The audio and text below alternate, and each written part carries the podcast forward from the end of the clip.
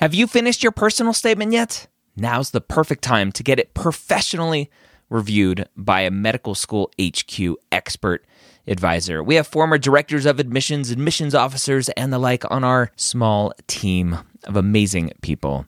They have the inside knowledge from reading thousands and thousands and thousands, tens, if not 100,000 personal statements, going through the process and setting up the process for their whole committee. They know exactly what medical schools look for and the common red flags that can get your entire application thrown out. Take advantage of our flash sale right now, going through May 6th, up to 6,000 characters reviewed for just $150. That's a $75 discount on our regular price. Go to editmyps.com. Again, that's editmyps.com. If you're applying to medical school in 2022 to start medical school in 2023, join me Wednesday or Thursday, Wednesday night at 9:30 p.m. Eastern or Thursday at 11 a.m. Eastern at premedworkshop.com. Go register today. I'm going to show you how to tell your story in your application. Again, that's premedworkshop.com. If you are applying to medical school in 2022, be there or be square. I swear to fulfill to the best of my ability and judgment this covenant. I will respect the hard won scientific gains of those physicians in whose steps I walk, and gladly share such knowledge as is mine with those who are to follow. I will apply, for the benefit of the sick, all measures that are required, avoiding those twin traps of overtreatment and therapeutic nihilism. I will remember that there is art to medicine as well as science, and that warmth, sympathy, and understanding may outweigh the surgeon's knife or the chemist's drug. I will not be ashamed to say, I know not, nor will I fail to call in my colleagues when the skills of another are needed for a patient's recovery. I will respect the privacy of my patients, for their problems are not disclosed to me that the world may know. Most especially must I tread with care in matters of life and death. If it is given me to save a life, all thanks. But it may also be within my power to take a life. This awesome responsibility must be faced with great humbleness and awareness of my own frailty. Above all, I must not play at God. I will remember that I do not treat a fever chart, a cancerous growth, but a sick human being, whose illness may affect the person's family and economic stability. My responsibility includes these related problems if I am to care adequately for the sick. I will prevent disease whenever I can, for prevention is preferable to cure. I will remember that I remain a member of society with special obligations to all my fellow human beings, those sound of mind and body, as well as the infirm. If I do not violate this oath, may I enjoy life and art, respected while I live and remembered with affection thereafter. May I always act so as to preserve the finest traditions of my calling, and may I long experience the joy of healing those who seek my help. This is the pre med year, session number 300.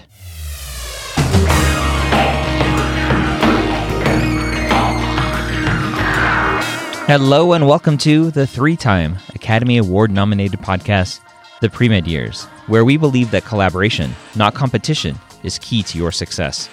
I'm your host, Dr. Ryan Gray, and in this podcast, we share with you stories, encouragement, and information that you need to know to help guide you on your path to becoming a physician. I'm excited for this episode because not only is it 300, which is amazing to get to 300, but the hashtag Bring Allison Back campaign has worked, and Allison is back in the studio with me. Guess who's back? No, Back again. no, no. Stop that. I might cut that out, but I'm going to leave it just for you. How Hi, everybody. Hello, hello. I'm back. for the probably 90% of people listening to this who don't know who you are because you you aren't on a lot anymore. that hurts, Ryan. I think people still know who I am. I think a lot of people do, but a lot of people don't. Well, I'm sorry. So give me uh, a brief 1 minute snippet of who you are in this world. Wow, that's like okay. Here we go. Um, me, Allison Gray, MD, neurologist, wife, mother, mother to two children. We just had a baby. Yes, we did. Uh, wh- what else do you want to know? I, I reside in Colorado. I love what I do. I'm currently very sleep deprived. I love this community. I love Ryan's podcast and the pre med years is the original one. Brings uh, it's amazing to think about how far this entire thing has all come. I mean, my gosh. I remember when we first started, when maybe other people who maybe people heard my my original voice on episode seven, which sounded really anxious. I sound like a different person now. Don't go back and listen to that one. so I'm excited that we're announcing a new project today. Something that we birthed uh, a couple weeks ago. It hasn't been that long since you came home, and I was like, Allison, I have this idea. Here's what the name is going to be. Here's what it's going to be all about. And originally, it was funny. I, I thought about it specifically just for physicians, and we'll we'll talk about why that is. But then it quickly spread to no, it, it needs to be for pre meds, med students, and residents as well. So you talked about you love what you do. I do. You right? You just said I love what I do, but that's not always the case. Well, I love what I do and it's really hard. And so there are good days and bad days and awful days and awesome days and everything in between. Burnout is something that is prevalent in the physician community. Highly prevalent. Something- 40, 42% of physicians in the 2018 Medscape report are uh, said that they were burned out. Something we've talked about before. You've you've come on to talk about your burnout history. Sure, I've experienced that. So on a personal level, it matters greatly to me. And I also work in the field in medicine, which is number two on the list of fields most likely to experience burnout. First is critical care, and second is neurology. What do you think is the worst thing when when you're in the middle of burnout as a physician? What's the worst thing for you as a as a physician, as a community of physicians? What do you think is bad? I would say that burnout affects people differently, and this has been well studied. There are a lot of actually great um, teams of people researching burnout now because it's such an important and prevalent problem for the physician community and for residents and medical students. And for me, burnout affects my it, so many things uh, my emotional well being, my feeling about my self worth, my ability to care for myself. And as we say, if you can't take care of yourself, you can't take care of other people well. And all too often, as physicians, we are sacrificing our own well being so that we can take care of other people. But in burnout, part of the problem is that many people start feeling detached, dissociated, resigned, separated in some way from the job that they were trained to do.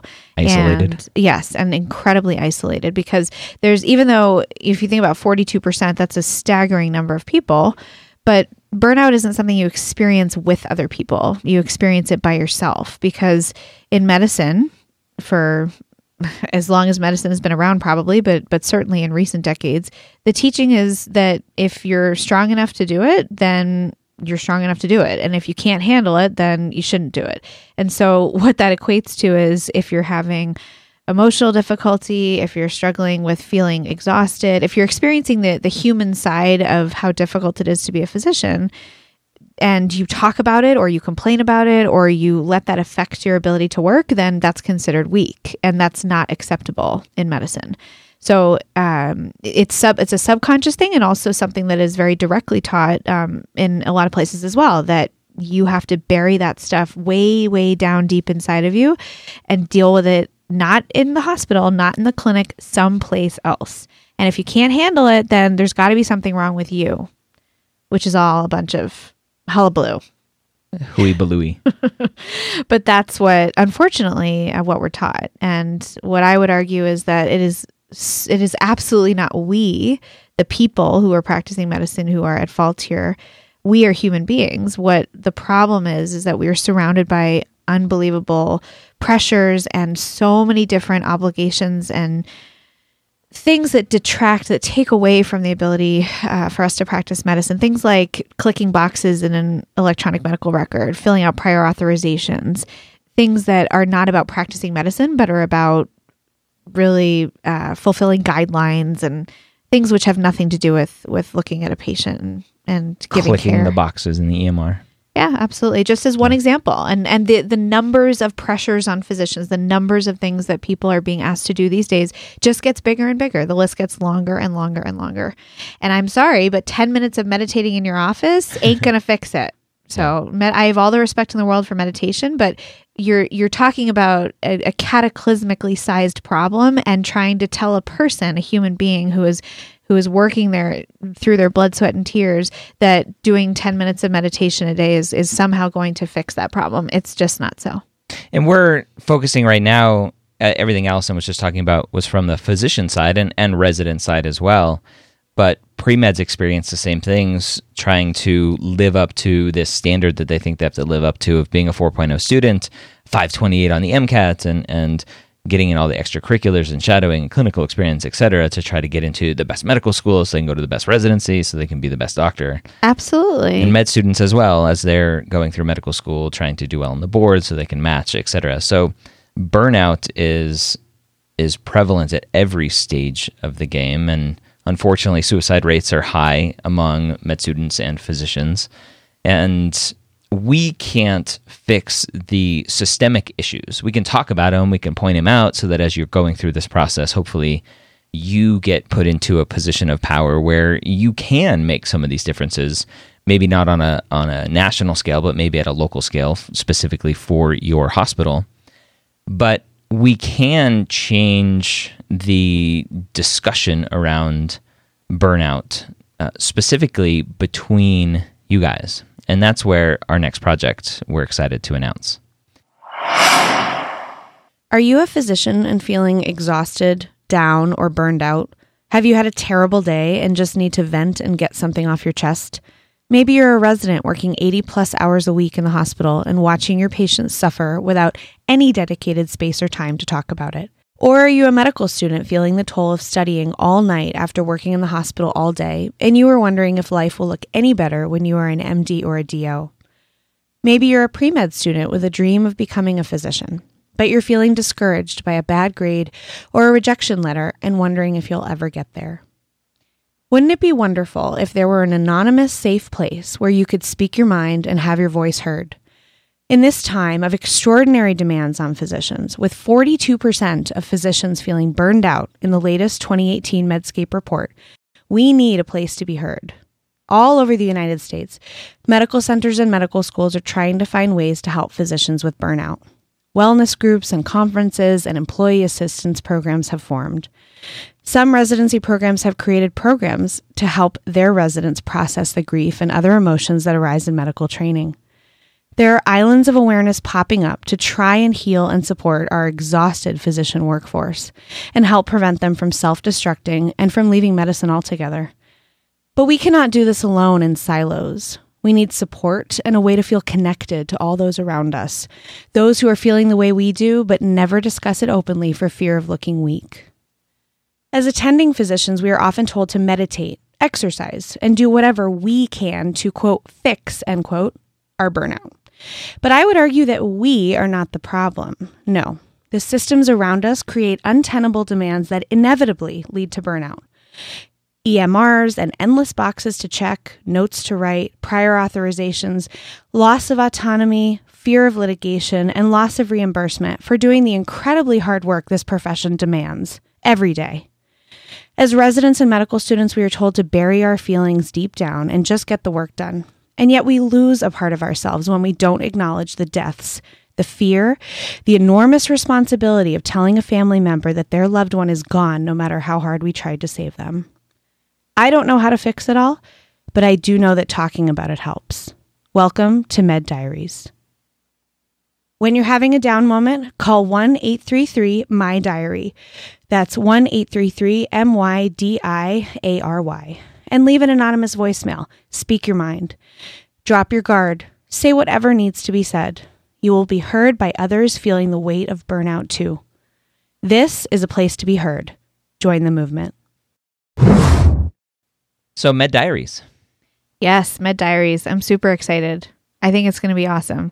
I think, Ryan, here's the thing. I think that all over the country, people recognize there's a problem with burnout. People recognize that physicians and people all through every stage of training need a place, a place and, and people to talk to and with about about how hard this whole process is, this journey is. Um, and the journey never stops, right, until you die, if you're a physician. Um, but the thing is that there are pockets all over the place, and there isn't a, a sort of mainstream place or a place where people can go to just have their voices be heard. So if you live in Iowa, for example, maybe you have a few resources. Maybe you live in New York City and you have other resources. We I think Ryan's idea is brilliant because it's creating a space where people at every stage of this journey, pre-med, medical student, resident, physician, or attending physician if you will, can go and anonymously talk about what's going on. What a fantastic resource. And not that, again, the goal here is not to fix anything. We're, Ryan and I are uh, smart enough to understand that we, we are not going to fix it, uh, even all of us together. But talking about it is a starting point and talking about it, I think is a, is something that, that is really missing across the board.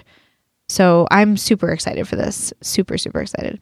So we are going to have four podcasts pre med diaries, med student diaries, resident diaries, and physician diaries. And yes, we know residents are physicians, but attending diaries just didn't sound right. So we're, we're sticking with physician diaries. And it's just a different stage, right? It's mm-hmm. different pressures, different. Yeah. So it, we, we felt that it was appropriate and, and a good thing to really separate those, uh, not really just because it's a, just a different stage of the journey. Yeah.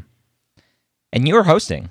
I am hosting, so gone are the days of Ryan saying, "Oh, Allison's back," because I'll be on the podcast. Maybe I'll invite Ryan on sometimes. You guys, Maybe. what do you think about that? so you have a little bit more empathy than I do. So can I get that in writing? yes, you can have that in writing. It's it's uh, it's on wax right now for everybody. Um, so you we're going to have an 800 number 833 my diary mm-hmm. right it's a, a simple phone number that anybody can call whether you're driving home from your shift at work, you are walking home from a, a, test that you just took in med school, as a pre med, wherever you are in your stage or your journey, you call 833 My Diary. We wanted to remove as much friction as possible so that when you are happy, you just save somebody for the first time. When you are struggling, your boss yelled at you for the first time, or maybe for the last time because you're getting ready to quit.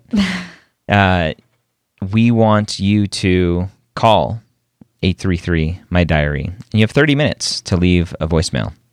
Yes. And we want to make sure that you know and you'll hear this when you call in that while it's anonymous we and and you're welcome to to say something about yourself but we really do want to keep it um, keep keep you protected and also keep whomever you are talking about protected. In other words making everything hipaa compliant so um, don't give us too many details, but definitely, definitely tell us all about what what you're what you're feeling. It's there's nothing right or wrong about what you could say. You can look at it as an open book. It's literally like you think about a diary when you were younger, or maybe you still keep a journal or a diary, and you open it up and you just write whatever is on your mind. There is something that's very healing about sharing your thoughts, and I know for me, I I I should journal because it always feels good when I do, but I do it so rarely. And I tend to just be a talker, as Ryan knows. I can talk anybody's ear off. Well, you guys know that. but for you all out there, I think uh, there's there's real healing. There's real benefit in just speaking what's in your mind and getting it out of your mind and out into the world. And I think you'll be shocked and amazed at how much what you say can benefit other people, even if it's something really horrible that you want to share, that you want to talk about that could have enormous benefit to another individual who is mm-hmm. feeling mm-hmm. emotionally scarred or feeling really sad or alone and just knowing that other people out there are out there experiencing similar feelings that that is very very powerful and our hope is that this will be a two episode a week depending on how many calls we get and everything two episodes a week where we get your voicemail listen to it play it allison has some comments on it and then we ask the audience to call in and leave feedback. One of the options when you call 833 My Diary is that you can leave feedback on an episode. And if you're struggling with something, chances are very high that somebody else has struggled with that same thing previously. And so he or she may be able to call in and say, Yeah, we went through that at our hospital, or I went through that personally, or my family just went through that, or whatever it is. And here's what worked for us. Here's what we did. Here's maybe what you can try. And we're not trying to, to fix everybody, but we are all in this together as one big happy family. And when we start sharing our struggles, start sharing our successes, you'd be surprised at the impact that it can make on the the whole. Absolutely. So, 833 my diary. The website is meddiaries.com. The website is not up yet. So if you go to it, you'll just get a, a landing page where you can enter your email address to be notified when the website is up. Our designer, web developer is working on that right now. But we wanted to get the word out about 833 My Diary to start collecting your journal entries, your diary entries, so that we can start putting together some episodes and start getting your stories out into the world so that collectively we can support each other and we can heal, hopefully. I love it. I'm really excited. Don't forget to subscribe so that you can get our podcast for free every week on your iOS, Android, or any device that you are using. Next week, we have an amazing guest, BJ Miller. You don't want to miss that conversation.